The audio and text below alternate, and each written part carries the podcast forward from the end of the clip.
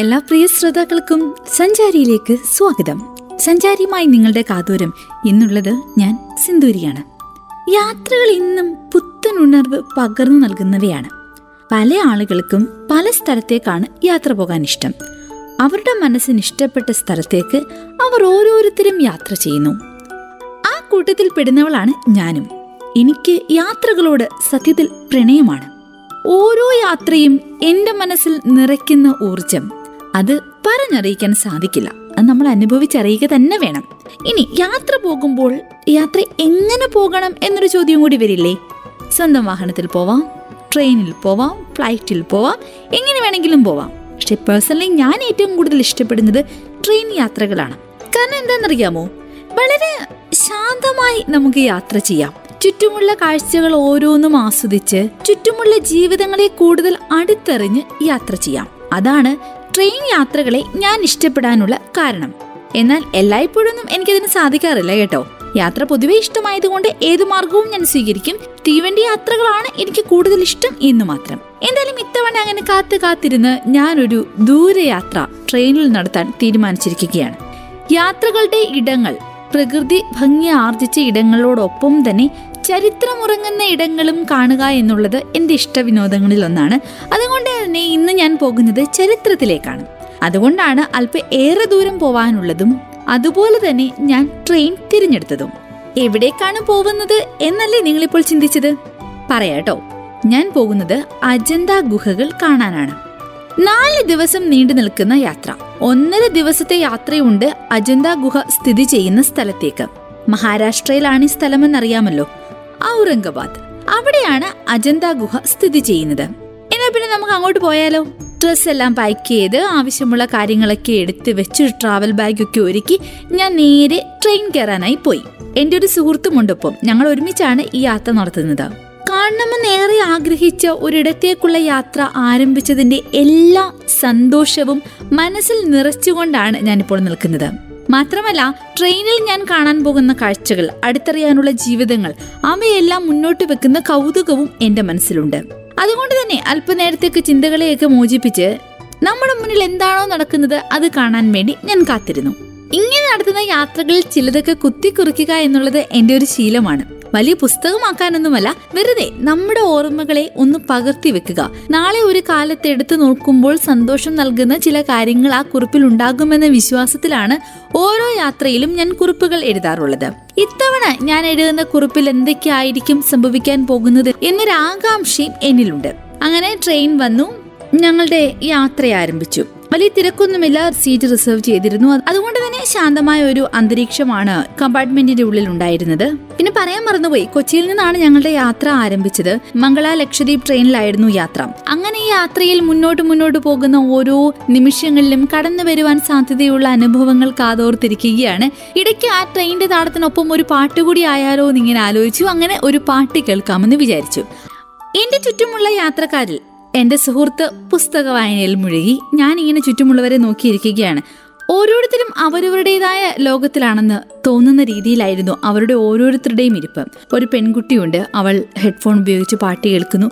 ഒരു ചെറുപ്പക്കാരനുണ്ട്. അദ്ദേഹം മൊബൈൽ ഫോണിന്റെ അകത്ത് അലിഞ്ഞ് ലയിച്ചിരിക്കുകയാണ്. യാത്ര കുറച്ചധികം മുന്നോട്ട് പോയപ്പോൾ മറ്റൊരു സ്റ്റേഷനിൽ നിന്നും ഒരു അമ്മയും കുഞ്ഞും കയറി ആ കുഞ്ഞിനെ ശ്രദ്ധിക്കുകയായിരുന്നു. പിന്നീടുള്ള കുറേ സമയം എന്റെ ജോലി. അമ്മയുടെ കയ്യിലുണ്ടായിരുന്ന കുഞ്ഞാവയ്ക്ക് ഒരുപാട് ഒരുപാട് കഥകൾ പറയാനുണ്ട് എന്ന് തോന്നുന്നു. കാരണം അവനെല്ലാം വളരെ കൗതുകത്തോട് നോക്കിക്കൊണ്ടിരിക്കുകയാണ്. ഇടയ്ക്കിടയ്ക്ക് ഓരോ വികൃതിയൊക്കെ കാണിക്കുന്നുണ്ട്. ആ വികൃതി ഞാൻ കാണുന്നുണ്ടെന്ന് കാണുമ്പോൾ എന്റെ മുഖത്തേക്ക് നോക്കി ഒരു കള്ള പുഞ്ചിരിയൊക്കെ നൽകുന്നുണ്ട്. അങ്ങനെ ഓരോരുത്തരെയും വീക്ഷിച്ചുകൊണ്ടാണ് എന്റെ ആ സമയമെല്ലാം മുന്നോട്ട് പോയിക്കൊണ്ടിരുന്നത്. കാഴ്ചകൾ ശ്രദ്ധയൂന്നിയിരുന്നപ്പോൾ എപ്പോഴാണ് എന്റെ കണ്ണുകളിൽ ചെറിയൊരു മയക്കം കടന്നു വന്നതെന്ന് എനിക്കറിയില്ല. എന്തായാലും ഞാനൊന്ന് മയങ്ങി. അങ്ങനെ ആ യാത്ര വളരെ സുന്ദരമായി മുന്നോട്ട് പോവുകയാണ്. ആ യാത്രകൾക്കെല്ലാം അവസാനം ഞങ്ങൾ ഒടുവിൽ മൻമാദ് എന്ന സ്റ്റേഷനിൽ ഇറങ്ങി. അവിടെ നിന്നും ഔറംഗബാദ് എന്ന സ്ഥലത്തേക്ക് വീണ്ടും ട്രെയിൻ മാറിക്കയറി. അങ്ങനെ ഒന്നര ദിവസത്തിന്റെ യാത്രയ്ക്കൊടുവിൽ ഔറംഗാബാദിലെത്തി. രാത്രിയായതിനാൽ അന്ന് അവിടെ തങ്ങി പിറ്റേന്നാണ് ഞങ്ങളുടെ യാത്ര ആരംഭിച്ചത്. ഔറംഗബാദ് സെൻട്രൽ സ്റ്റേഷനിൽ നിന്നും അജന്തയ്ക്ക് ബസ്സിലായിരുന്നു യാത്ര. ഇവിടെ നിന്നും ഏകദേശം നൂറ് കിലോമീറ്റർ ഉണ്ട് ദൂരം. പൊട്ടിപ്പൊളിഞ്ഞ പൊടിപാറിയ റോഡുകൾ.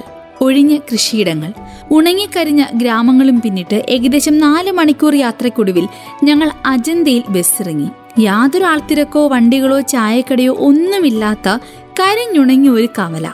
അതാണ് അവിടെ എത്തിയപ്പോൾ ഞങ്ങൾ കണ്ടത്.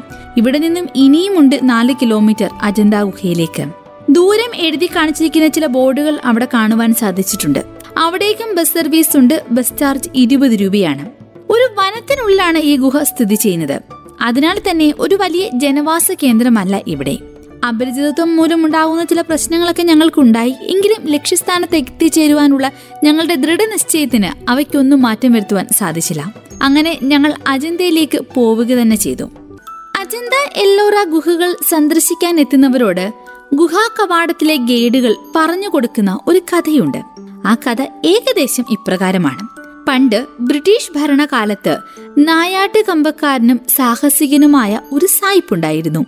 അദ്ദേഹം തന്റെ കുതിരപ്പുറത്ത് കുന്നിൻ ചെരുവിലെ വനത്തിലൂടെ പോകുമ്പോൾ ഒരു കടുവയെ കാണുന്നു. കടുവയെന്നും സിംഹമെന്നും പറയപ്പെടുന്നുണ്ട്. കടുവ ഭയന്നോടുമ്പോൾ സായിപ്പ് പിന്തുടർന്നു. കടുവ കുന്നിൻ മുകളിലെ ഒരു വലിയ ഗുഹയിൽ അഭയം പ്രാപിച്ചു. പിന്തുടർന്ന് ഗുഹയിലേക്ക് പ്രവേശിക്കുന്ന സായിപ്പ് അകത്തെ ചുമർ ചിത്രങ്ങളും ശില്പങ്ങളും കണ്ട് അത്ഭുതപ്പെടുന്നു. അത് ലോകത്തെ അറിയിക്കുന്നു. പൊടിപ്പും തൊങ്ങലും വെച്ച് ഓരോ ഗൈഡും തങ്ങളുടെ സന്ദർശകർക്ക് അവരുടെ ഭാവനയ്ക്കനുസരിച്ച് വിശദീകരിച്ചും ചുരുക്കിയും പറഞ്ഞു കൊടുക്കുന്ന ഈ കഥ കേവലം ഒരു കെട്ടുകഥയല്ല ഏറെ യാഥാർത്ഥ്യങ്ങളുണ്ട് ഇതിൽ. കഥാനായകനായ സൈപ്പ് ജോൺ സ്മിത്ത് അക്കാലത്തെ മദ്രാസ് പ്രസിഡൻസിയിലെ ഓഫീസറായിരുന്നു. സംഭവം നടക്കുന്നത് രണ്ട് നൂറ്റാണ്ടിനു മുമ്പാണ്.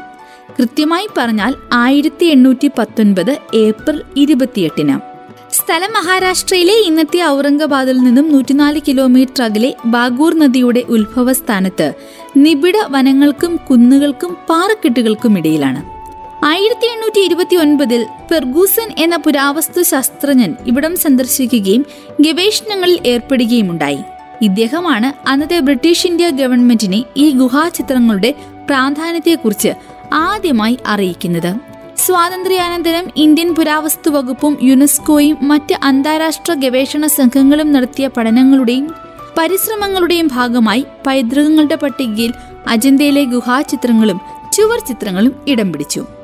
അജന്ത ഉൾക്കൊള്ളുന്ന പ്രദേശം മുമ്പ് ഹൈദരാബാദ് നാട്ടുരാജ്യത്തിന്റെ ഭാഗമായിരുന്നു. പശ്ചിമഘട്ട മലനിരകളിൽ ഒരു കുതിരലാടത്തിന്റെ ആകൃതിയിൽ ഇരുന്നൂറ്റി അൻപതടി ഉയരത്തിൽ മുപ്പതോളം ഗുഹകൾ. ബുദ്ധമതം ഇന്ത്യയിൽ വലിയ പ്രചാരം നേടിയ കാലത്ത് നിർമ്മിക്കപ്പെട്ട ചൈത്യഗൃഹങ്ങളും വിഹാരങ്ങളുമാണത്രേ ഈ ഗുഹകൾ. അഞ്ച് ചൈത്യഗൃഹങ്ങളും ബാക്കി വിഹാരങ്ങളുമാണ് ഇവിടെയുള്ളത്.